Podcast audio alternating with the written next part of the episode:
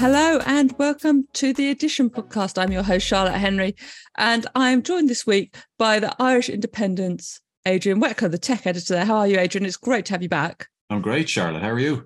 All the better for having you back on the show. It's been far too long. We've got quite a big story to dig into it because it's a developing story.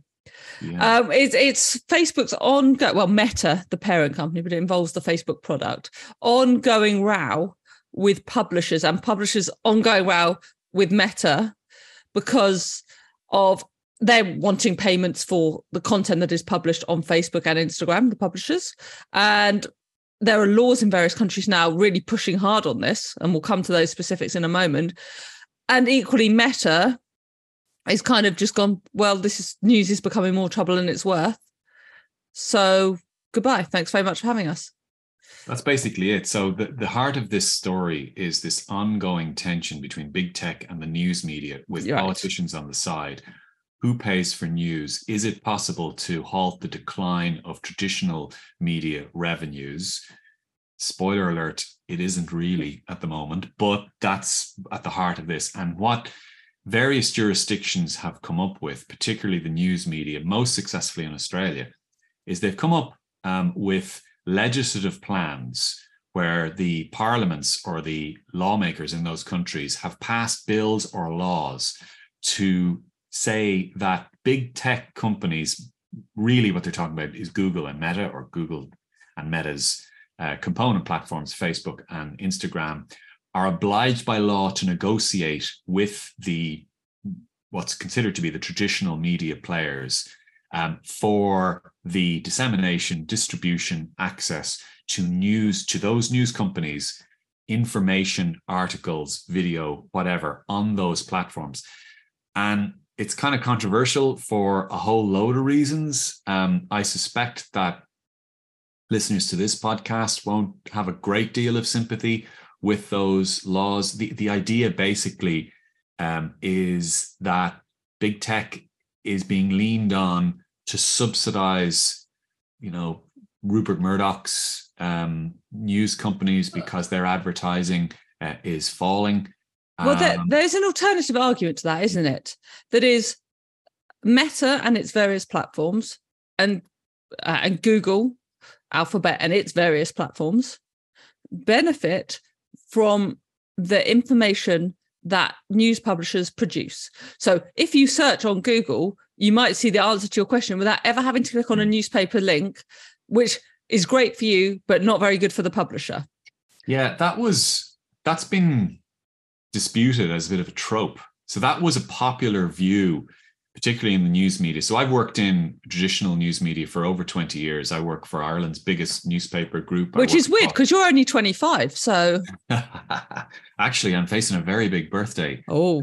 uh, next month, and it's not twenty-five. But five is in the number. But, anyway, yeah. um, but I've worked for decades um, in traditional media. So that has paid my mortgage. That utterly uh, butters my bread. And that's to give context of what I'm about to say. But it's been popular in my business to claim that Google and Meta and all the others have kind of risen on the back of our hard work, that actually people, you know, get the benefit of our journalism and our entertaining information through these um, news, through these online platforms. And actually, I've interviewed executives at the very top of Meta and Google, and they basically say it's not true. They make almost no money off news. Now, there may have been a time when they did, but they, they argue that they don't make um, much money at all. Now, that has two consequences, that position on their behalf. And th- th- these are the consequences. Number one, Meta says, because it makes no money from news, it has no incentive to negotiate with either the Australian government or the Canadian government, which has just in the last week introduced a law which mimics the Australian law, which is to, to get um, big tech to pay traditional media companies um, for using. Uh, yeah, and that's rather what prompted our conversation, because yeah. you wrote up about it, and we, I want to come to some of the specifics in your piece shortly. Yeah, yeah. So the that's consequence one. Meta says, do you know what? We're calling your bluff. Um, you say you want us to pay you uh, for, you know, information or mentions of your work on our platforms, or links to your work, that's fine. We'll just we'll just exclude your link. It's not going to hit our bottom line. It'll probably hit your bottom line. The other approach is by Google, and Google has gone along uh, so far with laws to compel uh, this behavior. But as I understand it from talking to Google executives, they have done so as a corporate lobbying exercise. They're, they're filing it in their accounts as kind of almost like a lobbying fee to keep other political tensions off their back, right? So that's the way they're, they're they certainly don't think they make money off it. So no. If we as journalists believe that it's actually, you know, we're the ones, what made them big, um, it, it there's not much compelling evidence to suggest that we have. In fact, if you look at what happened in Spain, and I realize, by the way, I'm talking my own industry down, this whole narrative, but if you look what happened in Spain, Spain passed a law a few years ago obliging uh, big tech companies essentially to pay for a link tax. So any mm. any link to uh, a newspaper story, a Spanish newspaper story, uh, the big tech platform had to pay. Mm. So Google, for example, Google just withdrew Google News from the entire country, to the point where Spanish publishers actually were begging them to to, to allow them to post their links uh, back on, on the platform. Now, they the Spanish ended up changing their copyright laws um, about eighteen months ago to back to something a little bit more like what they used to be. It's a complicated bit because there is a European copyright directive, um, yes. which is being transposed at the moment, and that does... Um, that does kind of, it, it's not as hard as the Australian law or the Canadian law. It does put some onus on the big tech firms to kind of share a bit more money around, but but less so, and not exclusively for links. I do think there is a fundamental difference between uh, Facebook and Google, though. So you're absolutely right that Facebook, Meta as a general parent company, and Facebook and Instagram as source, you know, their products have basically gone, this is more trouble than it's worth. Thanks very much. We don't need this. Um, that that's clearly what's happened.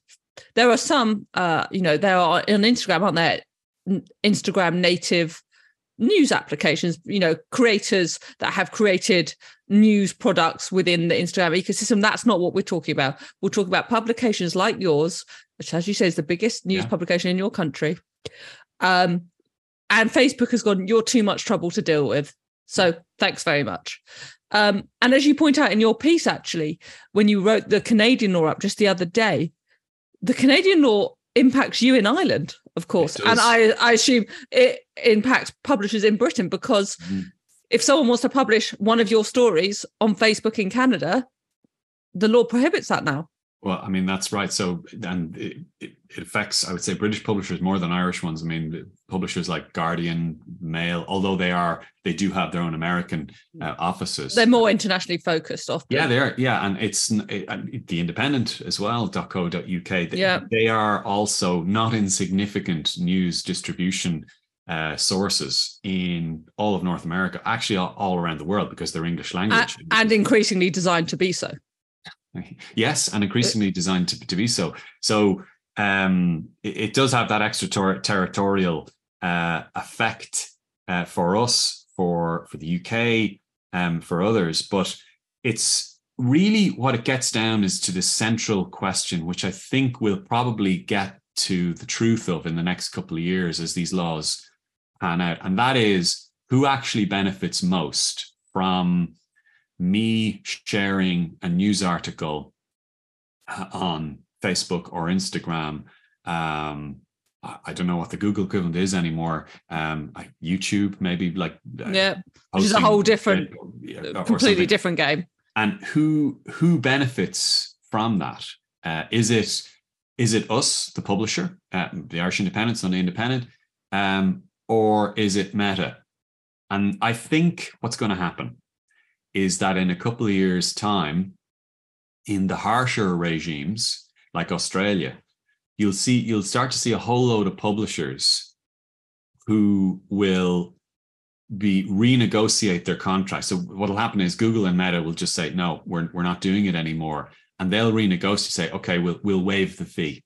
We'll keep mm. the law in place, but we'll waive the fee. And that's kind of happening at the moment in some jurisdictions. It, it happened en masse in Spain, where publishers were saying, look, this is going to kill our digital business model. Now, that's a whole other podcast, by the way, whether you yeah. should be basing much of your, your business model. And okay. you, um, you know, would be, I mean, Charlotte, you would be in a better position than me to talk about, you know, being in the front line of trying to promote and grow, you know, a media business uh, online. That's, that's a whole different thing. That's what I think is going to happen. Yeah. I, I keep turning back to this point that I do think there is a fundamental difference between Meta and Google mm. when it comes to this. Meta, I mean, you wrote it in your story that Meta has, you know, argued that news has no economic ba- benefit to it. Meta has always argued, even when it was plain old Facebook, that it was not a publisher. Mm. It was that it was the issue when people were discussing fake news being disseminated on there. It was a problem. This has been its argument the whole way along. We are a platform, not a publisher. Yeah. It made a bit of a mess of that when it tried to like allow people to publish articles directly on the platform and whatever. But basically, that has always been its argument. Google is not saying that.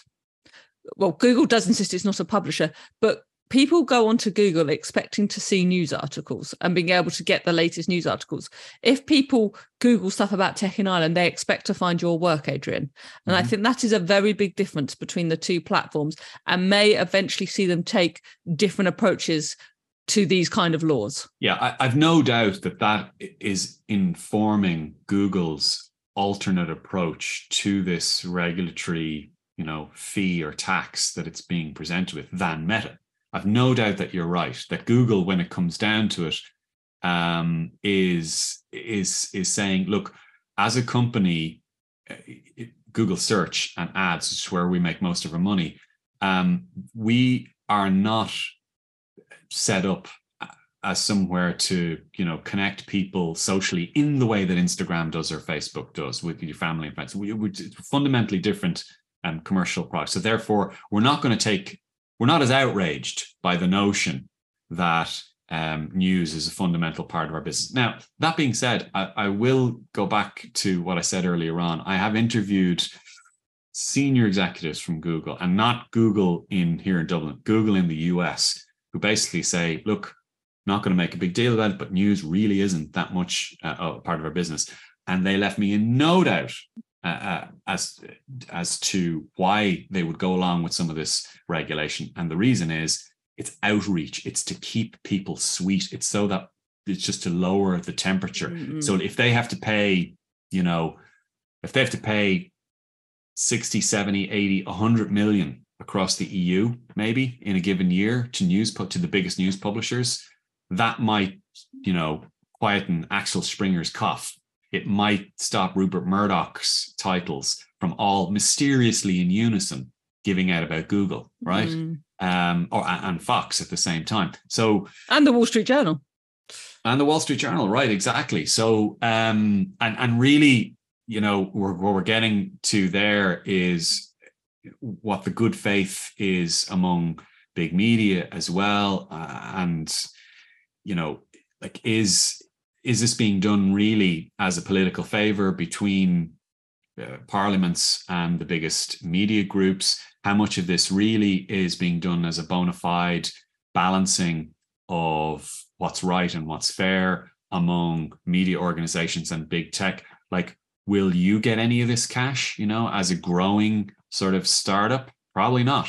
Okay. Uh, even though the U K, I think, is has published its... Um, its own uh, version of this in the last uh, month or two. It's the I think, digital markets competition. Yeah, I mean, there's been a few things, and there's yeah. there's often conversations around this type of stuff without much action. And the U K often seems more reticent. Like, I find it hard to see a U K, certainly this U K government, taking the approach Australia or mm. Canada have. Well, I mean, to be fair to the U K, I mean, the press has always been very strong there and has always had a very strong influence on government policy. Sure. But I don't think anywhere in the Western world has as strong an influence on government policy as Australia, where it's basically a bit of a stitch up, you know. Um, now, that's go into that another time, but that's but the influence of the, the media barons in Australia is stronger again for anyone who thinks, that Murdoch has had a huge influence in the U S or in the U K. And he yes. has. And he has. Take or, a little trip to Sydney. Yeah, well, very, very much so. And then you see what sort of uh, what media power uh, really is. So I don't know if it will hit as hard in the U K. Um, but if it, even some version of that, why is it that my newspaper group, as the biggest group in, in our uh, um, economy, why do why should we get the benefit of that and not maybe, you know, other smaller uh, media organizations? Now, smaller media organizations can, but the distributed nature of media right now kind of makes a mockery of, of, of, you know, some elements of these deals. And what it sort of looks like is that the highest paid um, corporate media executives, who are paid in some cases millions of pounds or euro or dollars a year, are being, you know, bailed out or substituted um, by some other billionaire uh, big tech uh, firm. And how does that help genuine media? Oh, Adrian, I've forgotten how cynical you can be. Well, look, okay, I, having having been as negative as that, I'm going to I'm going to give you for one second the, the just very briefly the other side of the argument, and and the up the optimistic side and the no, noble side, and that is that no matter how it's arrived at, cynically or otherwise, you could make the argument that this really is an investment in sustaining professional media as a thing in itself. In the U K, you have the B B C. We have, in Ireland, we have the R T E. Mm-hmm. There are some equivalents across Europe. In fairness, Canada does have the C B C. Yes, the U S, which is a very powerful... So, I mean, the yeah. C B C is much closer to the B B C than N P R is. Right. Oh, yeah. I mean, N P R... For example. Is, N P R is... There's no comparison. No, it's that's cha- for people, I mean, lots of. Or in fairness, in Australia has the A B C as well. Yes, but these are all these are all somewhat publicly funded broadcasting. Um, I'm noticing a theme of the the company, the countries that are closer to the B B C. Well, yeah, yeah, indeed. Um, but I mean, we we have it here as well in in in R T E in Ireland, and there's a, currently a scandal going on right now in Ireland over pay to the top presenters uh, here, and how much that, that sounds pay, that sounds familiar. Yep. Yeah, and how much that pay was disclosed and how much wasn't disclosed, and, and it's quite a serious ongoing story here. But the idea of having um, some form of publicly verified, some form of public standard media is an idea and a concept that we still have. And if you were to, if I was to try and make an argument in favor of these laws, asking big tech to cough up, I would say that that is probably the biggest practical benefit. And no matter how it's arrived at, ultimately, you are trying to protect or sustain the very idea of professional, somewhat impartial, somewhat independent media. Now, I say somewhat, obviously, your listeners will... Oh, the, derision. the B B C is this, N P R is this. Exactly, yes. exactly. And, and and that's fine. But I think I think most of us in our quieter moments would agree that over the last fifty years, in general, um, our centrally funded um, public service media or broadcasting companies have tried to maintain a sense of... Yeah. Um, of reflecting what the society is and who they are, without being overly influenced by, you know, uh, um, commercial distractions, which are unavoidable in private yeah, media. It, it makes and that's a huge the way difference. I would frame this the, these regulations. It might sustain that idea. Yeah, and it makes a huge difference. And obviously, there's the license fee model here in the U K, which I could do about eight weeks of shows with different people giving their opinions on. Um, you know, this week we've seen this weekend, you've seen some of the benefit of it. And I, I've written about this, the sort of the benefit of the B B C. And there's no, not many organisations in the world that I think could provide the level of coverage the B B C does of Glastonbury. Now, you may be interested in watching Elton John, you may not be, but the B B C through its iPlayer had, I think, four stages, it might have been five, covered every minute of them. You could see whatever artist you wanted in high quality, up to four K in some cases. That is a very special thing. So this is the point about I'm making is it's not just about news as well. Oh, can I just make a point? It is astonishing to me as an outsider looking in at the U K the flack the B B C gets. It's astonishing. Sure. Oh, I, I agree with you entirely. The B B C, from the outside looking in, is by a long way the finest media organization in the world. By a long way. There's nothing yeah. even comes close. Oh, okay. I, I, I'm a very big defender of the B B C, and I always say that the license fee is the best value subscription that I Incredible. pay for. Incredible. Uh, so uh, I agree with that. And I use something like Glastonbury, the Glastonbury coverage, as an example of that. Um, some people I noticed were complaining that as the weekend's events in Russia were going on, that wasn't covered as robustly, but someone, I'm sure, uh, for, you know, some B B C well, journalists... That was quite difficult to cover, actually, in fairness. It was that, very uh, difficult to cover, and yeah. I suspect some B B C News journalists would make the point about what re- their resources they currently yeah. have compared to what they might have had. Anyway, that's a whole different debate, but I think your point is a salient one, that however annoyed I might be as a little upstart going, mm. oh, right, why does...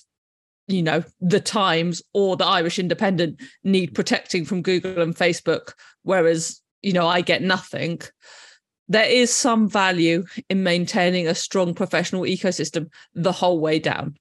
Yeah, and and the the ultimate thing that we all need to avoid, in my opinion, is to go down the American route, where media now is really just about... um, the battle in, in a, free, a free market contest for attention.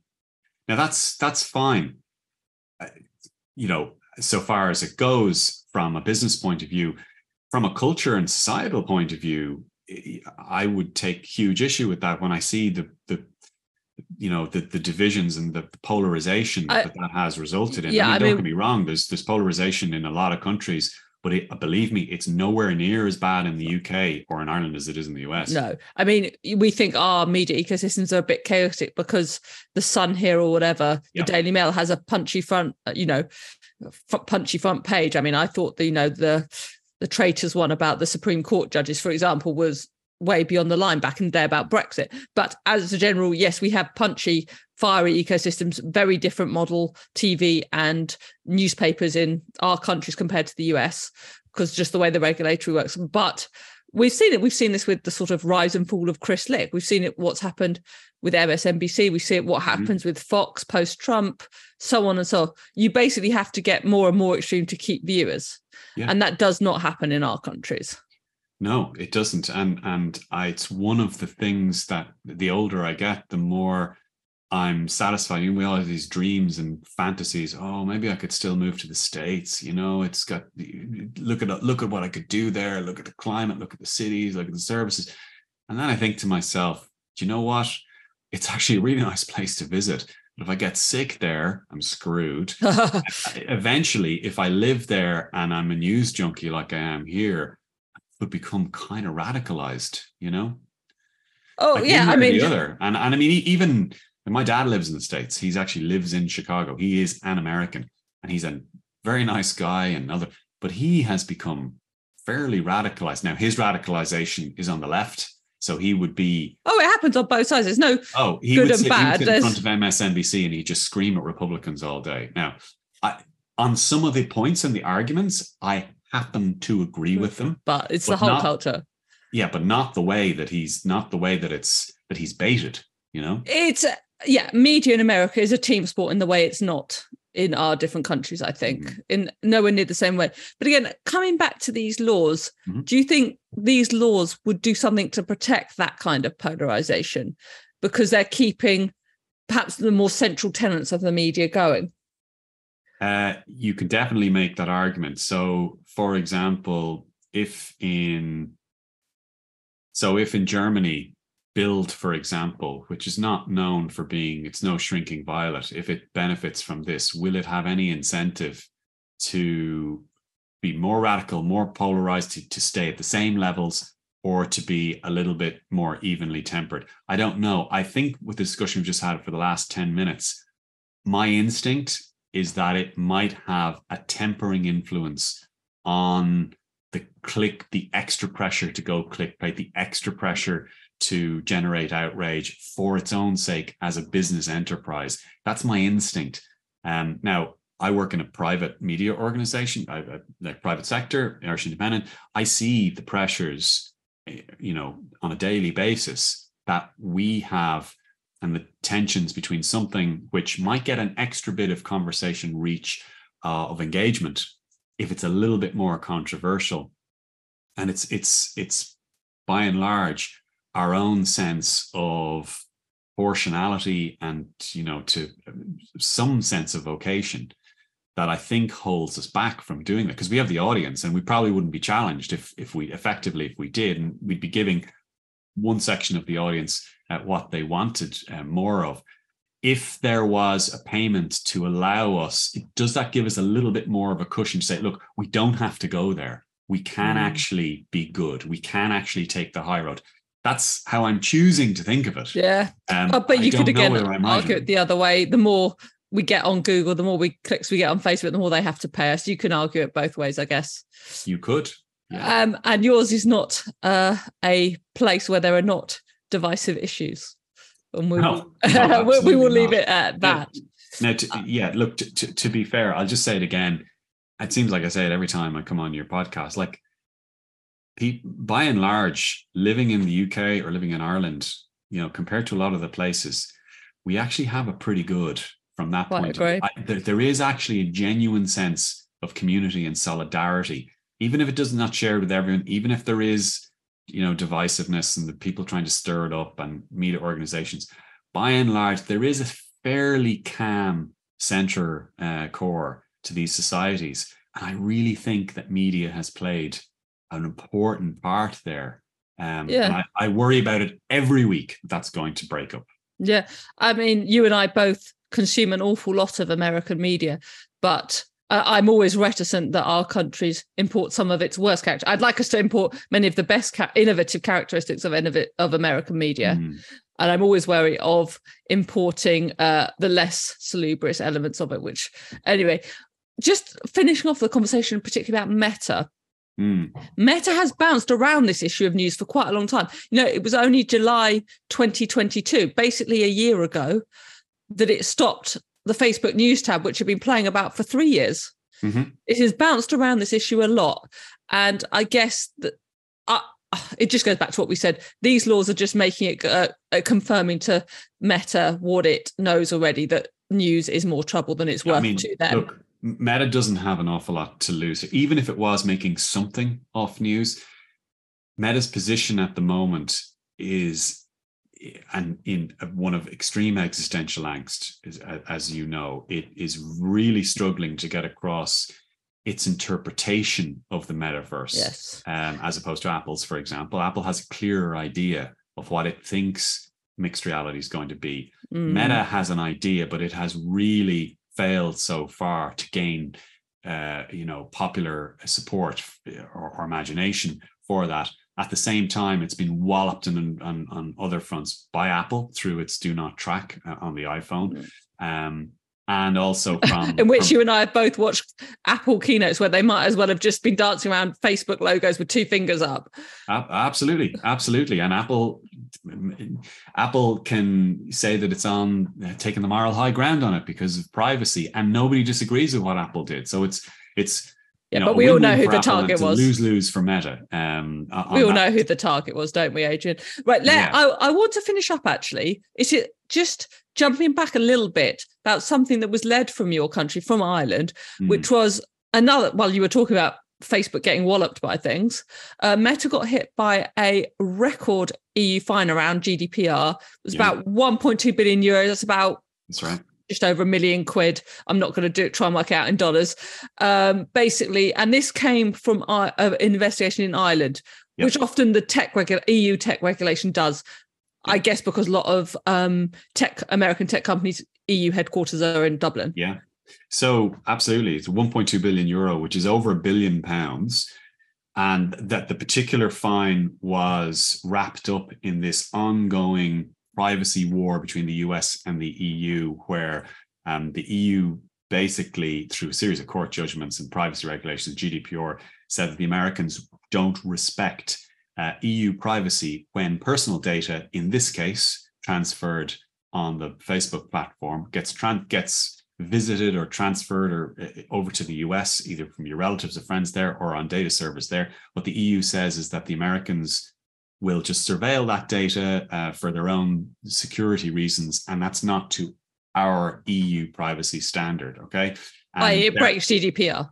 Yeah, and therefore, and this is where the massive sledgehammer comes in, um, Meta had to pause all of its personal data transfers from the E U to the U S. Now, why Meta in particular? Because there was a court case challenging Meta specifically as a test case on the subject. So Meta is a, this could apply to every company, but it but they're is always going to be the big, they're always going to be the biggest target, Meta. Yeah, yeah. So um, and and on top of this major order, which the Irish Data Protection Regulation uh, regulator was herself ordered to give by uh, the European Court of Justice, um, there was a, a one point two billion euro fine because of the lack of proper controls Um, that Meta uh, had or didn't have uh, when deciding how they were going to transfer all this data. Now, it's quite complicated. And ultimately, I don't think Meta will have to stop the data transfers. Number one, because it would be chaotic.